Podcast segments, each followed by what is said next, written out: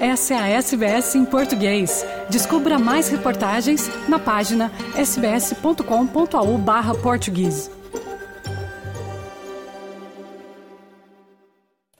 Olá, estes são os destaques do noticiário em português da SBS dessa terça-feira, 28 de novembro de 2023. O noticiário em português é produzido às segundas, terças e quartas-feiras. Com vocês hoje, Fernando Vives. O antigo presidente da Australian Competition and Consumer Commission, entidade regulatória da indústria do país, afirmou que a Austrália não está a monitorar com precisão as suas emissões de gases com efeito estufa. A acusação ocorre dias antes de o governo federal divulgar dados que mostram o progresso na redução de emissões destes gases. Rod Sims, que agora é presidente do Superpower Institute, diz que a Austrália só tem como chutar o quanto de gás emite. Sims diz que os investimentos no melhor monitoramento das emissões não só resolveriam o problema, mas poderiam abrir novas oportunidades de exportação. Ele apela ao governo federal para que invista 60 milhões de dólares em nova infraestrutura para medir o seu real impacto ambiental e cumprir as normas internacionais. Currently, the way we uh, measure greenhouse gas emissions is by looking at how much coal is consumed and the carbon content of that, looking at how much petrol is consumed, uh, looking at how many different sorts of industrial facilities we have, and working out what their likely emissions are. But in each of those cases, we're using rules of thumb. Uh, we're not actually measuring the emissions that go into the atmosphere. O Australia Post, a empresa estatal de serviços postais, revelou que mais de 50 carteiros são vítimas de incidentes relacionados a cães a cada semana. O serviço postal afirma que houve um aumento nos ataques, especialmente em Queensland e Nova Gales do Sul, com uma média de 7,5 incidentes registrados por dia desde julho deste ano. O gerente geral de segurança do Australia Post, Rod Moe, pede aos donos de cachorros que tomem medidas para proteger os carteiros agora na época mais movimentada do ano. The main thing is be careful when you're opening your front door to ensure that your dog doesn't run out from behind you. Keeping them safely in another room when you enter the door is a great way to prevent this, be it for our posties or some other visitor to the home.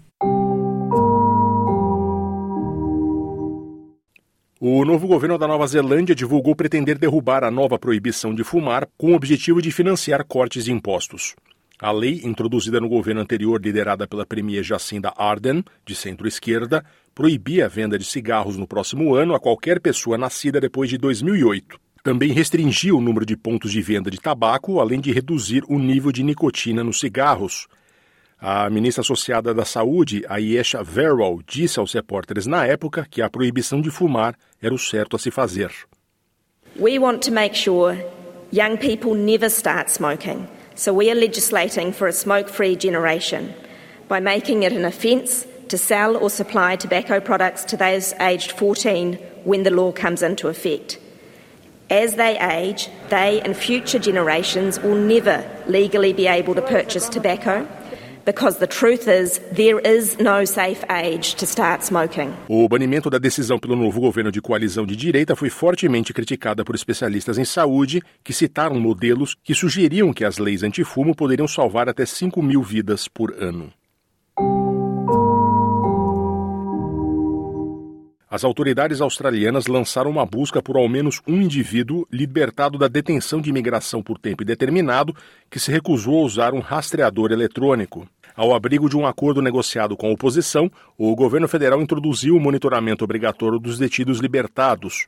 Porém, cinco das 141 pessoas recusaram-se a usar tornozeleiras.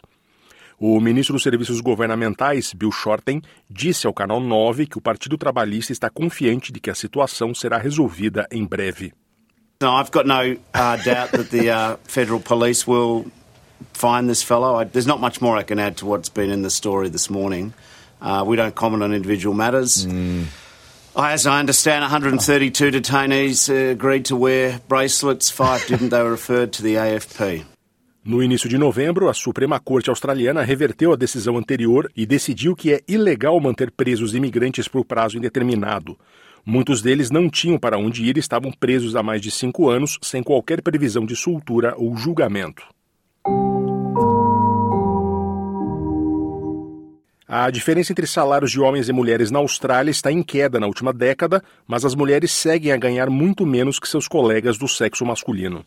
Uma atualização anual da Agência para a Igualdade de Gênero no Local de Trabalho, a WGEA, confirma que a disparidade salarial total entre homens e mulheres este ano caiu para 21,7%, abaixo dos 22,8% de 2022.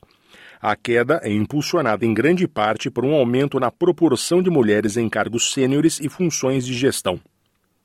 A CEO da agência, Mary Woodridge, afirma que ainda há aproximadamente 50% mais mulheres do que homens na parte da tabela com salários mais baixos e o dobro do número de homens na parte de cima da tabela com salários mais altos. Ela diz não ser possível presumir que a tendência de queda irá continuar e apelou a novas medidas para fechar ainda mais a lacuna. O presidente do Brasil, Luiz Inácio Lula da Silva, indicou o atual ministro da Justiça, Flávio Dino, à vaga de ministro do Supremo Tribunal Federal, aberta com a saída da ministra Rosa Weber em outubro. Lula também definiu o nome de Paulo Gonet à Procuradoria-Geral da República. Os dois nomes passarão ainda por sabatina na Comissão de Constituição e Justiça, CCJ, do Senado, e precisam ser aprovados pelo plenário da Casa.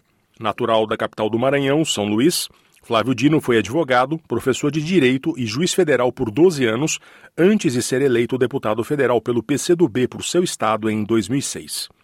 Foi presidente da Embratur no governo Dilma Rousseff e eleito governador maranhense por dois mandatos, em 2014 e 2018. Desde janeiro, é ministro da Justiça do governo Lula, onde lidou com a invasão da Praça dos Três Poderes por militantes golpistas de extrema-direita. Paulo Gonet é natural do Rio de Janeiro e doutor pela Universidade de Brasília. Atualmente exerce o cargo de vice-procurador-geral eleitoral. Ele é católico, conservador e ex-sócio do ministro do STF Gilmar Mendes, de quem ainda é muito conectado. A militância de esquerda fazia campanha contra o nome de Gonet na PGR por ele ser conservador e próximo a nomes de extrema-direita bolsonarista, como a deputada Bia Kisses, que elogiou sua nomeação. Kisses chamou Gonet de, entre aspas, nome muito bom porque é uma pessoa muito técnica. Ele é católico, conservador, pró-família e pró-vida. Fecha aspas. Paulo Gonet, contudo, na função de vice-procurador-geral eleitoral, defendeu tornar Jair Bolsonaro inelegível na ação que o ex-presidente foi acusado de abuso de poder político e uso indevido de meios de comunicação na campanha eleitoral de 2022. A Justiça Eleitoral tornou Bolsonaro inelegível em junho. É a primeira vez que um governo do PT escolhe um procurador-geral fora da lista tríplice formada pela Associação Nacional dos Procuradores da República. As informações são do UOL, G1 e CNN Brasil. Em Portugal, a região dos Açores lidera risco de pobreza no país. Mais de um em cada quatro açorianos enfrenta o problema no momento em que o risco de pobreza em Portugal aumentou no ano passado são as conclusões do mais recente inquérito às condições de vida e rendimentos realizado pelo Instituto Nacional de Estatística. Quem traz as informações é a jornalista Ana Leal Pereira, da Antena 1. É mais um ponto percentual do que no ano anterior. Em 2022, as regiões autónomas foram as zonas do país com as taxas mais elevadas de risco de pobreza. 25% na Madeira e os Açores lideram o aumento com 26%. Na pandemia tinha deixado de ser a mais elevada do país, porque tinha descido bastante, esse lugar passou a ser ocupado pela Madeira. Infelizmente, nestes últimos dados, ela de facto aumentou o suficiente para finalmente ultrapassar novamente a Madeira e basicamente um em cada quatro açorianos vive em situação de pobreza. Para o sociólogo Fernando Diogo, o problema é complexo, são vários os fatores que explicam a liderança dos Açores nas tabelas. Para mim, o fator mais importante é a especialização produtiva da economia açoriana em setores de atividade, pagam mal, que exigem qualificações baixas e isso, claro, traduz-se em ordenados baixos. Um outro fator tem a ver com a demografia. como os ordenados são baixos, quando existem crianças, é preciso dividir um ordenado baixo por uma família com mais pessoas e, portanto, os membros daquela família são pobres. Outro terceiro fator que tem a ver com a persistência ao longo das gerações de grandes desigualdades de distribuição de rendimento. E a curto prazo não há soluções fáceis, diz Fernando Diogo. São soluções que apostam na educação e as questões da educação também não estão a correr muito bem nos Açores, nomeadamente com a taxa de abandono escolar precoce. A outra grande questão é a questão da especialização produtiva da economia açoriana, que, que é preciso mudar e que não será fácil. Uma terceira possibilidade, mas para a qual não me parece que o Governo Regional tenha qualquer hipótese, que é a questão de, de aumentar uh, as transferências sociais para as pessoas. E em 2022, um em cada quatro açorianos vive em situação de pobreza. Segundo dados do Instituto Nacional de Estatística, o número de pessoas em risco de pobreza também aumentou no país em 17%. Quer ouvir mais notícias como essa? Ouça na Apple Podcasts, no Google Podcasts, no Spotify ou em qualquer leitor de podcasts.